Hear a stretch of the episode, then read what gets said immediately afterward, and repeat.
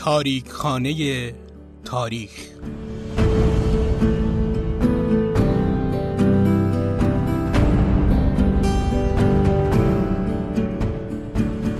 در تاریخ خانه تاریخ عکس هایی از تاریخ دیروز و امروز رو ظاهر می کنیم و برای شما شرح میدیم.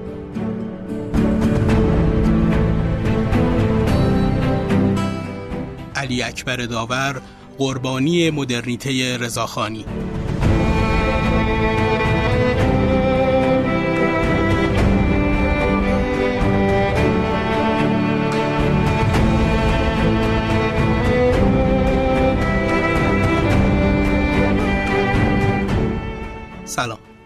محمد نازمی هستم و 23 ومین قسمت از پادکست تاریخانی تاریخ رو تقدیم حضورتون می‌کنم. قبل از هر چیز از شما مخاطبین عزیز تشکر می‌کنم که همراهمون هستید و نظراتتون رو تو فضای مجازی و اپلیکیشن های پادکست با ما به اشتراک می‌ذارید. مطالب تکمیلی درباره شخصیت معرفی شده تو هر قسمت رو با ما در میون می‌ذارید و اگه اشکالاتی در خانش متن دارم گوشزد می‌کنید. همینطور که در قسمت قبل هم گفتم صفحمون در سایت هامی باشم ایجاد شده که اگه علاقه من بودید از نظر مالی هم پشتیبان ساخت این پادکست باشید می‌تونید از این طریق اقدام کنید. امیدوارم با حمایت های مادی و معنوی شما مخاطبین عزیزمون با تمرکز بیشتری به ساخت این پادکست ادامه بدیم و گوشه ای از تاریخ ایران رو براتون روایت کنیم. خب بریم سراغ شخصیت این قسمت. بخش زیادی از مطالب این قسمت توسط آقای محمد آیتی جمع آوری شده که در سایت رویداد 24 منتشر شده و ما هم با استفاده از چند تا مقاله و منابع دیگه تلاش کردیم که مطلب جامعتری رو در اختیارتون بذاریم. تو این قسمت از علی اکبر داور قرار صحبت کنیم از مشاهیر کشورمون و بنیانگذار دادگستری نوین در ایران.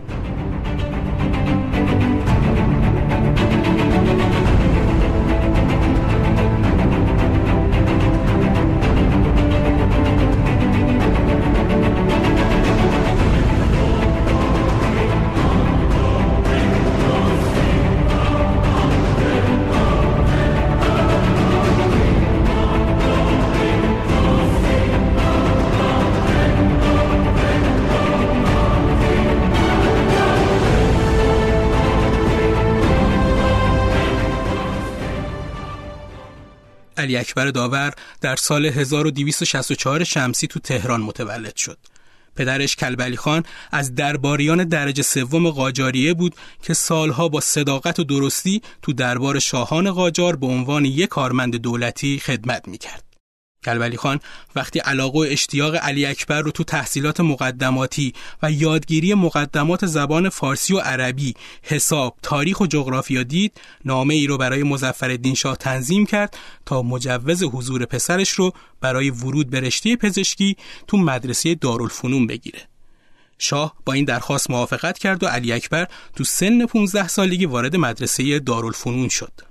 اون چند سالی علوم فیزیک، شیمی، طبیعیات و داروپزشکی رو یاد گرفت ولی خیلی زود متوجه شد که این علوم جوابگوی خواسته هاش نیست. تمایل اون بیشتر به علوم انسانی بود و سیاست رو اقناع کننده روحش می‌دونست. به همین خاطر از رشته پزشکی به علوم انسانی پناه برد و بعد از هشت سال تحصیل تو این رشته از دارالفنون فارغ التحصیل شد. در حالی که زبان فرانسه رو هم کاملا یاد گرفته بود. محمد علی شاه که از سلطنت خل شد. یه سری تحولات سیاسی تو ایران به وجود اومد. از جمله مواردی که ناصر الملک نایب السلطنه دوم از اروپا با خودش به ایران آورد تشکیل احزاب سیاسی بود. دو تا حزب تشکیل شد اعتدالی و حزب دموکرات. اعتدالی ها محافظه کار بودن و بیشتر اعضای اون رو مالکا و ثروتمندا تشکیل می‌دادند. اما دموکرات ها مثل حزب اعتدالی محافظه کار نبودن و بیشتر جوون ها به خاطر روحیه جوونی که داشتن وارد این حزب می شدن. چهرهایی مثل تقیزاده و سید محمد صادق تباتبایی عضو همین حزب بودن. داور که آدم پرشوری بود بعد فارغ و تحصیلی از مدرسه دارالفنون وارد حزب دموکرات شد و خیلی زود نظر بعضی از لیدرهای این حزب رو به خودش جلب کرد. اون تو این ایام برای روزنامه های حزبی مقاله می نوشت و اخبار حزبی رو برای اونها تنظیم می کرد. ورود داور به عدلیه و ترقی سریع اون هم به خاطر حمایت حزب دموکرات و افراد اون حزب بود. سال 1288 شمسی و در حالی که داور 24 سال داشت به استخدام وزارت عدلیه در اومد. به حدی کارنامه کاریش خوب و مورد پسند مدیرای ارشد وزارتخونه بود که اونها تشخیص دادن داور می‌تونه سمتهای بهتری رو به عهده بگیره. نوروز 1289 شمسی با افزایش ده تومانی حقوقش به سی تومان رسید و تو شعبه سوم که مخصوص امور جزایی بود مشغول به کار شد. هنوز سال 1289 تموم نشده بود که وزارتخونه تشخیص داد اون لیاقت سمتهای بهتری رو تو تشکیلات داره. داور صفتهای مهمی داشت که مهمترینهاش بیپروایی، سراحت لحجه، مردمداری و پاکدامنی بود. مدیریت دقیق داور باعث شد اون به ریاست اجرای احکام که از دشوارترین و سختترین مقامات عدلیه بود انتخاب بشه. همین روند کاری داور شرایطی رو ایجاد کرد که به مقام مدعی العموم بدایت تهران یعنی به اصطلاح امروزی همون دادستانی تهران برسه. یکم که جلوتر رفت داور متوجه شد که لازمه برای انجام خدمات اداریش پشتیبانی داشته باشه و همین فکر باعث شد تا اون عضو هیئت تحریریه روزنامه تندروی شرق بشه. احتمالا این سوال براتون پیش میاد که چرا کار مطبوعاتی؟ داور فکر می‌کرد تنها راه چاره برای جلب پشتیبان و داشتن پشتوانی حمایتی ورود به کار مطبوعاتیه که می‌تونه تو این رشته لیاقت و قدرت خودش رو به متنفذین و صاحبان قدرت نشون بده. روزنامه شرق تو تهران منتشر می‌شد که هر شمارش لرزه بر اندام صاحبان قدرت مینداخت. مقالات این روزنامه بیپروا، انتقاداتش اصولی و متقن و طرز نگارش اون سلیس، محکم و منطقی بود. مدیر روزنامه شرق که خب بعدها هم به نام برق منتشر شد جوونی بود به اسم سید زیادین تباتبایی اون جرأت جسارت و توانایی بالایی تو تنظیم مطالب داشت. سید زیادین وظیفه خودش رو توی روشن کردن و هدایت افکار مردم قرار داد و موفق به انتشار روزنامه عریض و طویلی به اسم شرق شد. تو اون دوره دو تا روزنامه مهم شرق و ایران نو افکار عمومی ایرانی ها رو اداره و هدایت می‌کردن. سید زیادین تو روزنامه شرق همکاری خوب و روشنفکری برای خودش انتخاب کرد. به طور مثال می‌تونیم از احتشام همایون از اعضای تحصیل کرده وزارت امور خارجه اسم ببریم که به دو تا زبان فرانسه و انگلیسی خیلی خوب مسلط بود. داور بعد از یه سال کار تو عدلیه ایران متوجه شد که باید تحصیلاتش رو در علم حقوق و توی کشور اروپایی ادامه بده اما پول کافی برای هدفش نداشت. خیلی نگذشت که شانس به داور رو کرد. حاج ابراهیم آقا پناهی وقتی که پسراش رو برای تحصیل به اروپا فرستاد داور رو هم برای سرپرستی اونها روانه اروپا کرد. داور از این فرصت استفاده کرد. تو اروپا درس خوند و به مقامات بالاتر رسید. اما هیچ وقت حق خدمت حاج ابراهیم آقا رو فراموش نکرد.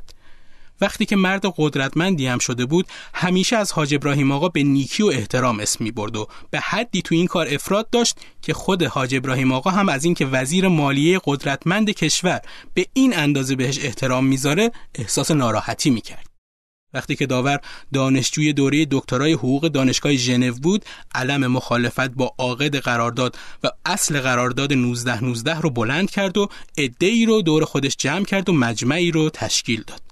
خیلی کوتاه یادآوری کنم که بر اساس قرارداد 1919 تمامی امور کشوری و لشکری ایران زیر نظر مستشارای انگلیسی و با مجوز اونها انجام می‌شد.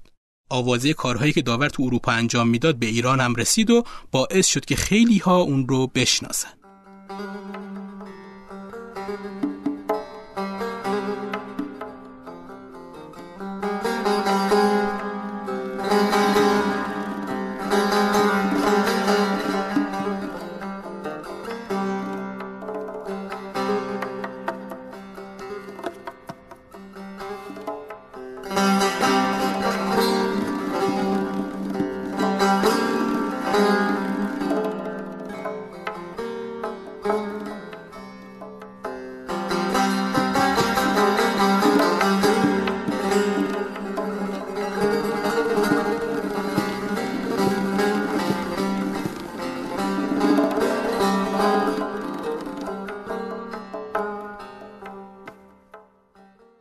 بعد از کودتای اسفند 1299 رضاشاه پهلوی و روی کار اومدن بعضی از دوستای نزدیک داور اون قبل از دفاع از رسالش تو اروپا به امید گرفتن پستی با ارزش به سمت ایران راه افتاد.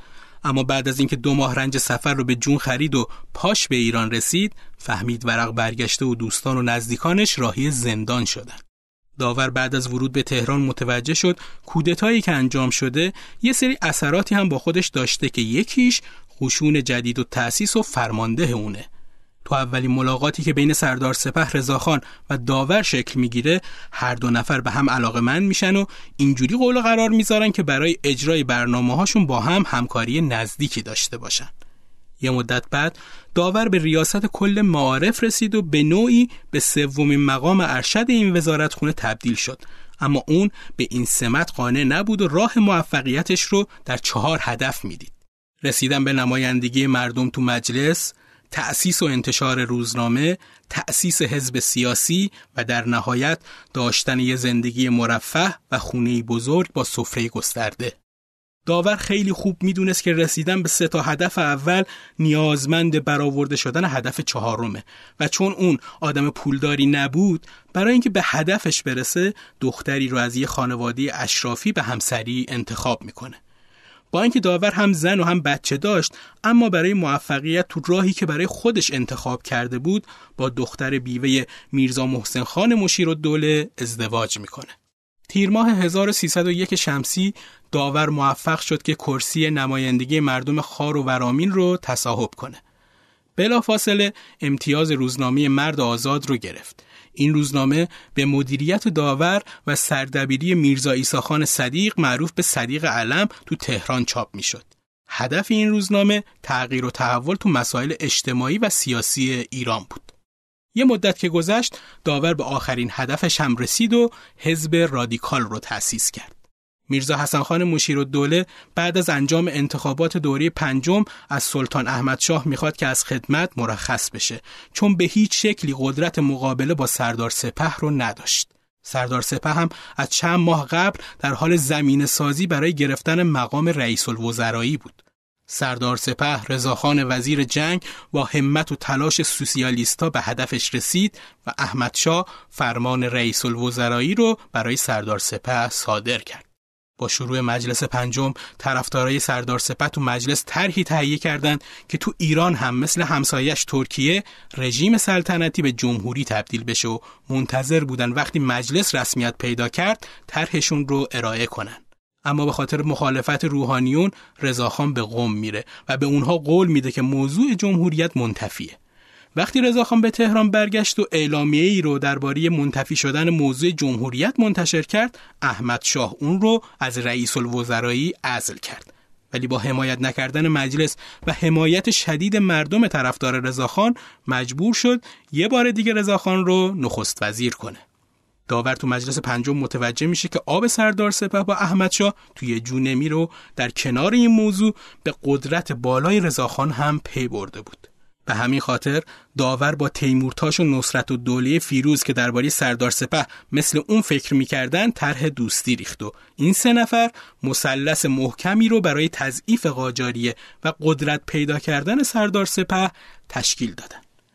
هر طور که بود از تلاش خیلی زیاد داور و دوستاش ماده واحده مبنی بر خلع سلسله قاجاریه و واگذاری ریاست حکومت به صورت موقتی به رضاخان پهلوی تصویب شد.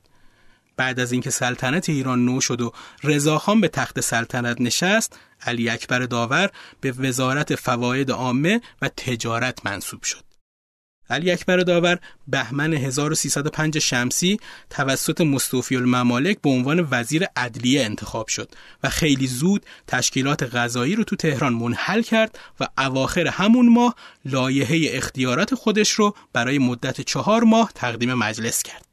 داور به طور کلی با پایه و اساس دستگاه قضایی که قبل از اون فعالیت داشت مخالف بود و به همین خاطر دنبال این بود که وزارت ای متفاوت از گذشته تشکیل بده.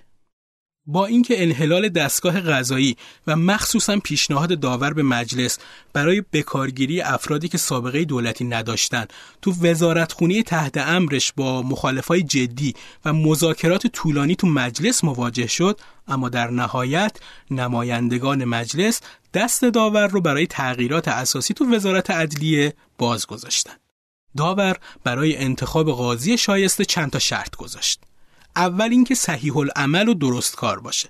بعد تحصیل کرده و خوشفکر باشه. همینطور استفاده از جوانان تحصیل کرده که تو بقیه وزارتخونه ها تجربه کافی داشتن و به درستی عمل هم معروف بودن. مدت اختیاراتی که داور 27 بهمن 1305 از مجلس گرفت فقط برای چهار ماه تعیین شده بود.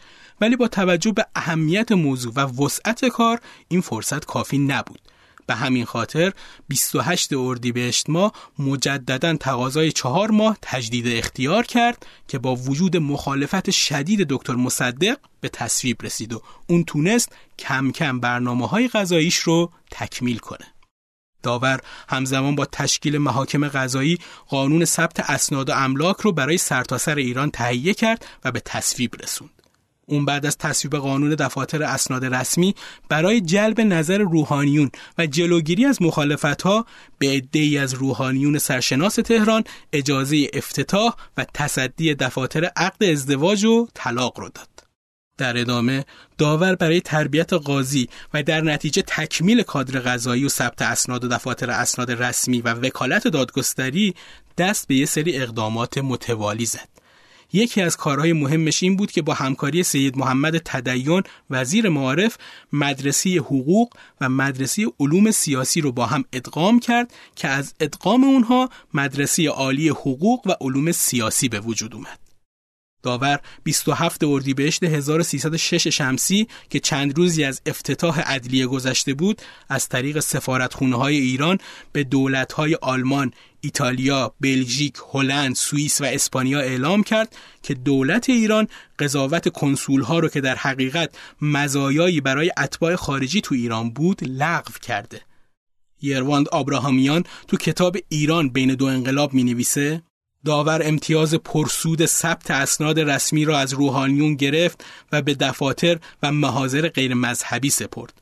سلسله مراتبی از دادگاه های کشوری به شکل دادگاه شهرستان، دادگاه منطقی، دادگاه استان و دیوان عالی کشور ایجاد کرد و بنیادی تر از همه اختیار تصمیم گیری در این خصوص را که کدام موارد باید در محاکم شهر و کدام در دادگاه های مدنی رسیدگی شود به حقوقدانان جدید تفویض کرد. خب این موضوع البته برای روحانیت خیلی خوشایند نبود. آبراهامیان در این مورد می نویسه روحانی و نفوذ خود را نه تنها در سیاست بلکه در امور حقوقی، اجتماعی و اقتصادی از دست دادند.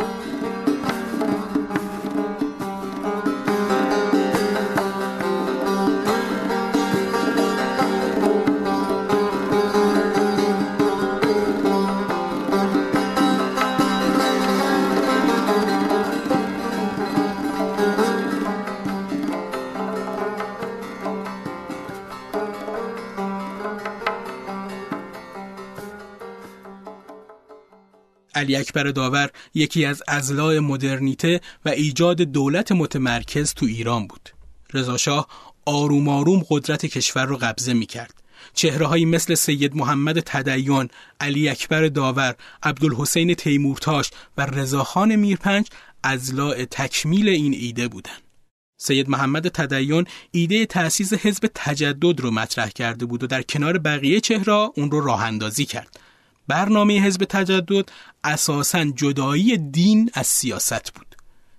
داور به همراه تیمورتاش و بقیه چهره هایی که باهاشون هم مسیر بودن این موارد رو در نظر داشتن که بنیان بذارن. ارتش منضبط و بروکراسی کارآمد. پایان دادن به امتیازات اقتصادی، صنعتی کردن کشور، جایگزین کردن سرمایه داخلی، نظام مترقی مالیات بر درآمد و ترویج زبان فارسی به جای زبان محلی. علی اکبر داور نماد مدرنیته اداری تو ایران بود که سیستم اداری نوین رو ایجاد کرد و ایده تأسیس دادگستری و وزارت مالیه و بیمه رو پیگیری می‌کرد تا معاملات و شکایت ها از حالت غیر رسمی با مهر یک روحانی خارج بشه. بعد از اینکه کابینه حاج مخبر سلطنه هدایت تو سال 1309 شمسی ترمیم شد و فروغی برای وزارت امور خارجه و سید حسن تقیزاده برای وزارت مالیه تعیین شدن تقریبا همه امور مملکت در دست چهار نفر قرار گرفت که به جز دو نفری که اسمشون رو بردم تیمورتاش و داور هم از ارکان مهم مملکت به حساب می اومدن. تو اون روزها ایران دنبال این بود که سهمش رو تو قرارداد نفتی با شرکت انگلیسی افزایش بده اما این اتفاق نیفتاد و رضا شاه با عصبانیت امتیازنامه دارسی رو آتیش زد و گفت این قرارداد دیگر برای ما وجود ندارد خیلی زود مجلس همین موضوع رو تصویب کرد و در نهایت باعث شد دولت انگلیس به جامعه متفق شکایت کنه و به همین خاطر جامعه ملل از ایران خواست تا نمایندگانش رو برای دفاع به اروپا بفرسته. هیئتی از ایران برای دفاع از حق مملکت به ریاست داور راهی اروپا شد. داور به قدری تو جامعه ملل و در مقابل وزیر امور خارجه انگلیس که یکی از سیاستمدارای برجسته و خطیب شیرین بیانی بود خوب عمل کرد که نگاه همه رو به خودش جلب کرد. شاید اگه کسی به غیر از داور نماینده ایران تو این محکمه بود جامعه ملل رأیش رو به نفع انگلیسی ها صادر می‌کرد. البته مثل خیلی دیگه از اتفاقات مشابه که در خارج اتفاق دیگه در جریان بود و از ایران صدای دیگه بلند می‌شد با دخالت رضاشاه نهایتا قرارداد دارسی با یه سری تغییرات کم و تمدید مدت اون تا 60 سال آینده یه بار دیگه تمدید شد و داور به تهران برگشت.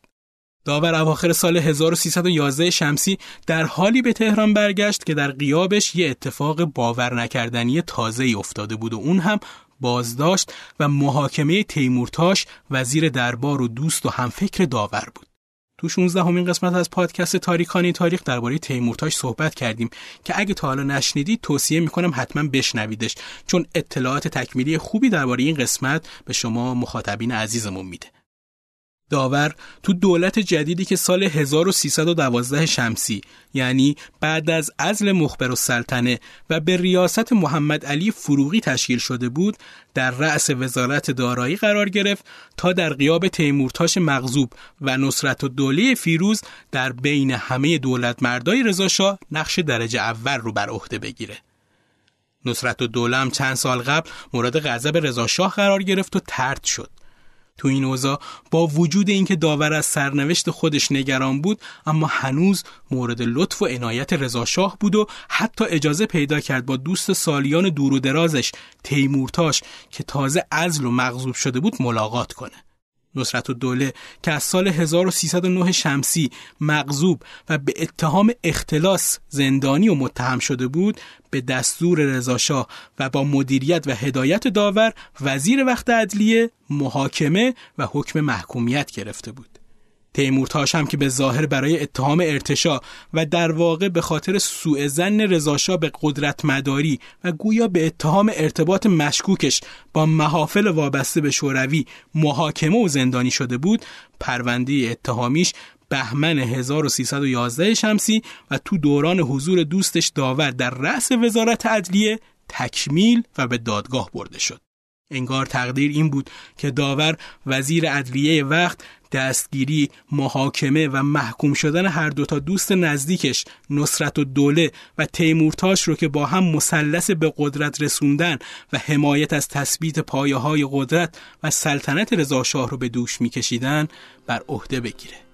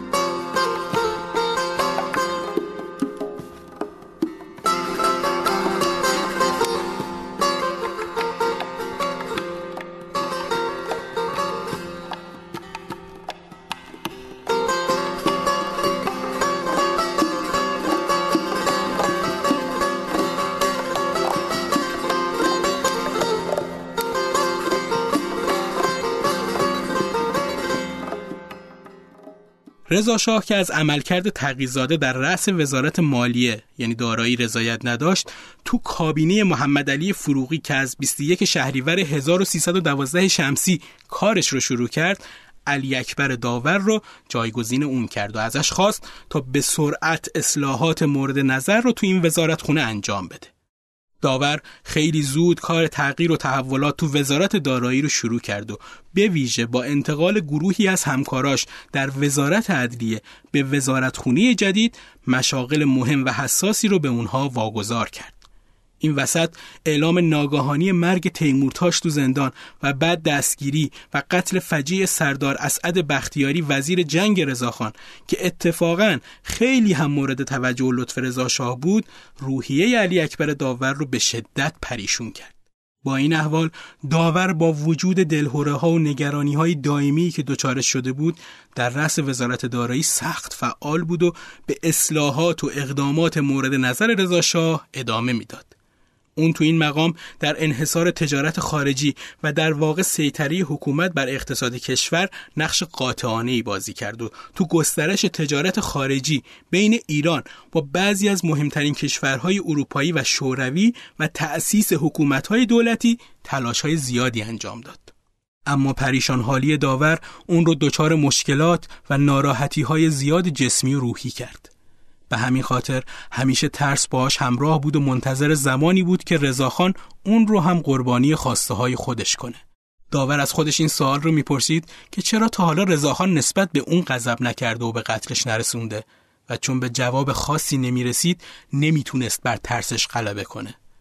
به خصوص اینکه فکر می‌کرد مسئولیتهاش در رأس وزارتخونه‌های عدلیه و مالیه اون طوری که باید نظر مساعد رضا شاه رو جلب نکرده. داور هنوز در حول و ولا بود که قوام الملک شیرازی، محمد تقی اسعد و امیر حسین خان ایلخان از نمایندگان مجلس بازداشت میشن و به زندان نظمیه انتقال داده میشن. این خبرها داور رو بیشتر از قبل ترسونده بود.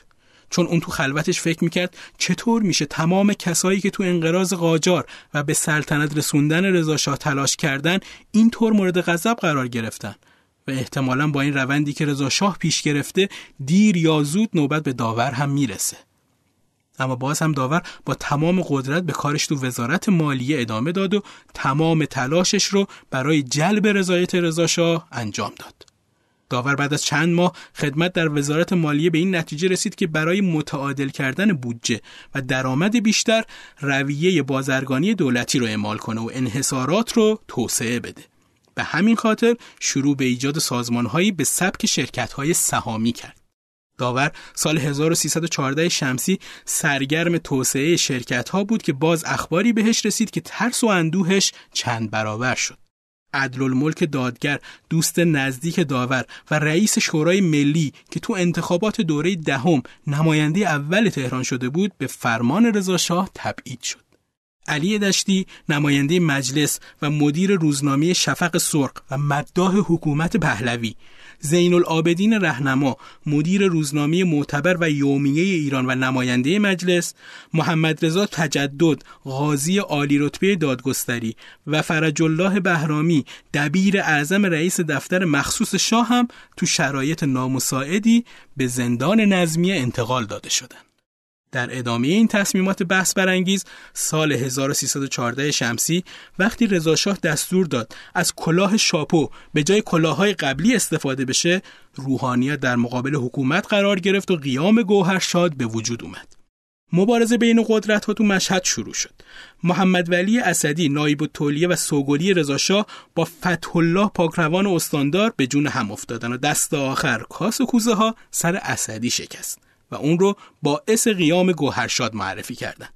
به این ترتیب اسدی دستگیر و به اعدام محکوم شد. فروغی برای جلوگیری از این حکم وارد عمل شد. اما شاه از تصمیم خودش برنگشت هیچ که فروغی رو هم از سمت رئیس الوزرایی برکنار و تحت نظر پلیس قرار داد.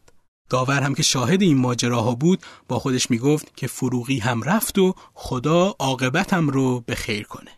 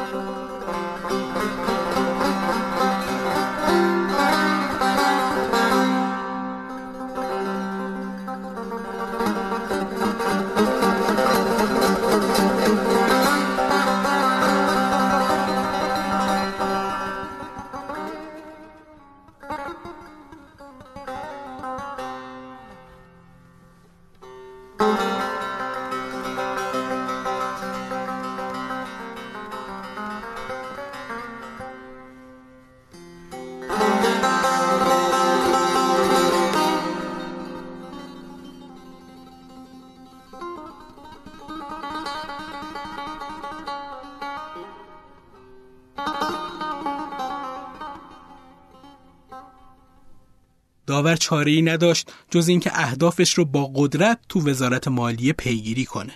مثلا مدیریت گمرک رو از دست مستشارای بلژیکی در آورد و به یه مدیر ایرانی سپرد. سرمایه بانک ملی رو افزایش داد. شرکت بیمه ایران و شرکت ساختمان رو تشکیل داد و کارخانجات پنبه پاککنی رو تأسیس کرد. اما دست بردار دولت مردانش نبود و سال 1315 شمسی تصمیم به محاکمه علی منصور وزیر طرق و عباس آریا معاون اون گرفت. پاییز همون سال داور به خاطر فشار کار و ناراحتی های روحی مریض شد. بیماری حسبه که تو اون روزها بیماری سخت و خطرناکی بود به جون داور افتاد اما با جدیت پزشکا از مرگ نجات پیدا کرد. تو اون ایام سرلشکر آیروم که خیلی باهوش، مقتدر، شیاد و پرونده ساز بود ریاست نظمیه رو بر عهده داشت. خانواده های زیادی با گزارش های ساختگی اون به خاک سیاه نشستن. شاه هم علاقه داشت تمام افرادی که باش کار می‌کنن زیر ذربین باشن و به همین خاطر از گزارش های آیروم لذت می‌برد. در راستای همین گزارش های ساختگی یه بار پاپوشی هم برای داور دوخته میشه. یه نفر از پخش شبنامه خبر داد که تو اون از وضعیت مملکت انتقاد شده بود و صلاح کشور و راه خروج از این بحران رو در روی کار اومدن داور اعلام کرده بود. داور برای رفع این سوی تفاهم به سراغ آیرون میره و میگه من از چنین تحرکاتی بی اطلاعم و به هیچ عنوان صدای ریاست بر امور را ندارم. اما خب پیش کسی رفته بود که بعدها معلوم شد این کار توسط خود آیروم برای ترسوندن داور انجام شده بود. ساعت ده بامداد روز بیستم بهمن 1315 شمسی تلفنچی دربار به محمود جم نخست وزیر و علی اکبر داور وزیر مالیه و سرتیب رضاقلی امیر خسروی رئیس بانک ملی اطلاع داد که ساعت ده و نیم همون روز تو کاخ مرمر حضور پیدا کنند. اول امیر خسروی وارد کاخ شد و شاه توضیحاتی درباره معامله پنبه با دولت شوروی را ازش خواست. شاه از توضیحاتش قانع نشد و وقتی که امیر خسروی از کلمه سورماناژ که یه لغت خارجی استفاده کرد با فریادهای رضا شاه روبرو شد که چرا از لغات فارسی برای گفتن حرفات استفاده نمی کنی؟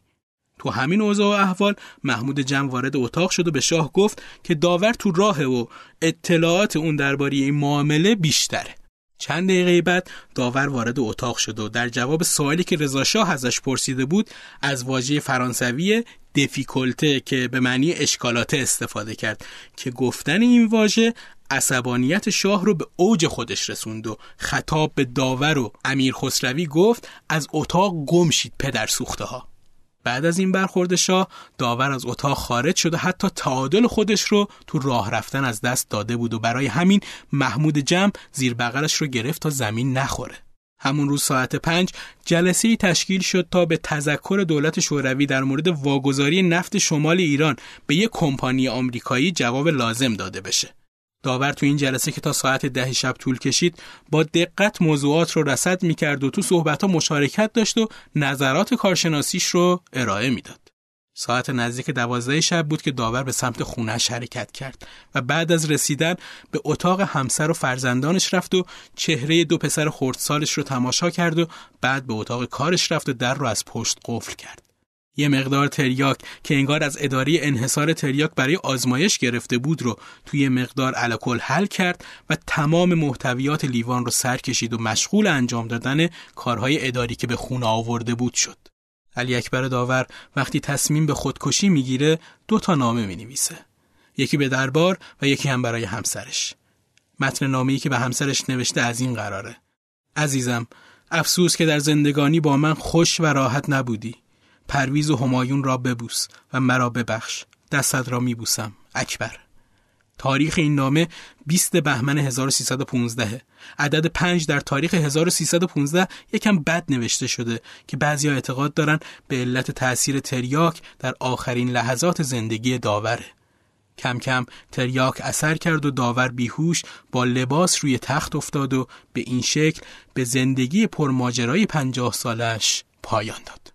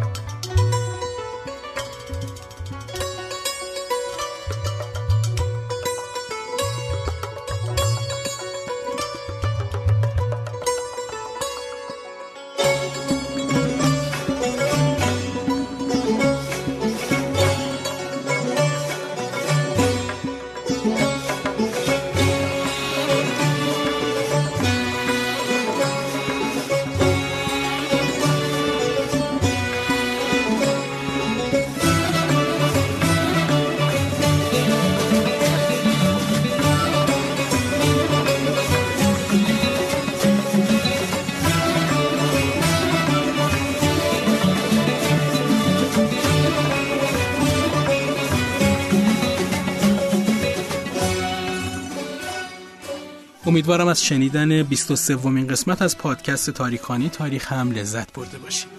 تمام تلاش من و دوستانم اینه که تو این زمان کمی که داریم گوشه ای از زندگی شخصیت های مهم ملی رو براتون بگیم و این امید رو داریم که محرک مطالعات بیشتر شما تو این زمینه باشیم. مجله قلم یاران ویژه‌نامه‌ای درباره علی اکبر داور داره که پیشنهاد می‌کنم حتما تهیه کنید و بخونیدش. حمایت مادی و معنوی شما مخاطبین عزیز از پادکست تاریخانی تاریخ باعث دلگرمی تیم تولید کننده این پادکست. ممنون از اینکه همراهمون هستید. روز روزگار خوش. بیا بنشین و با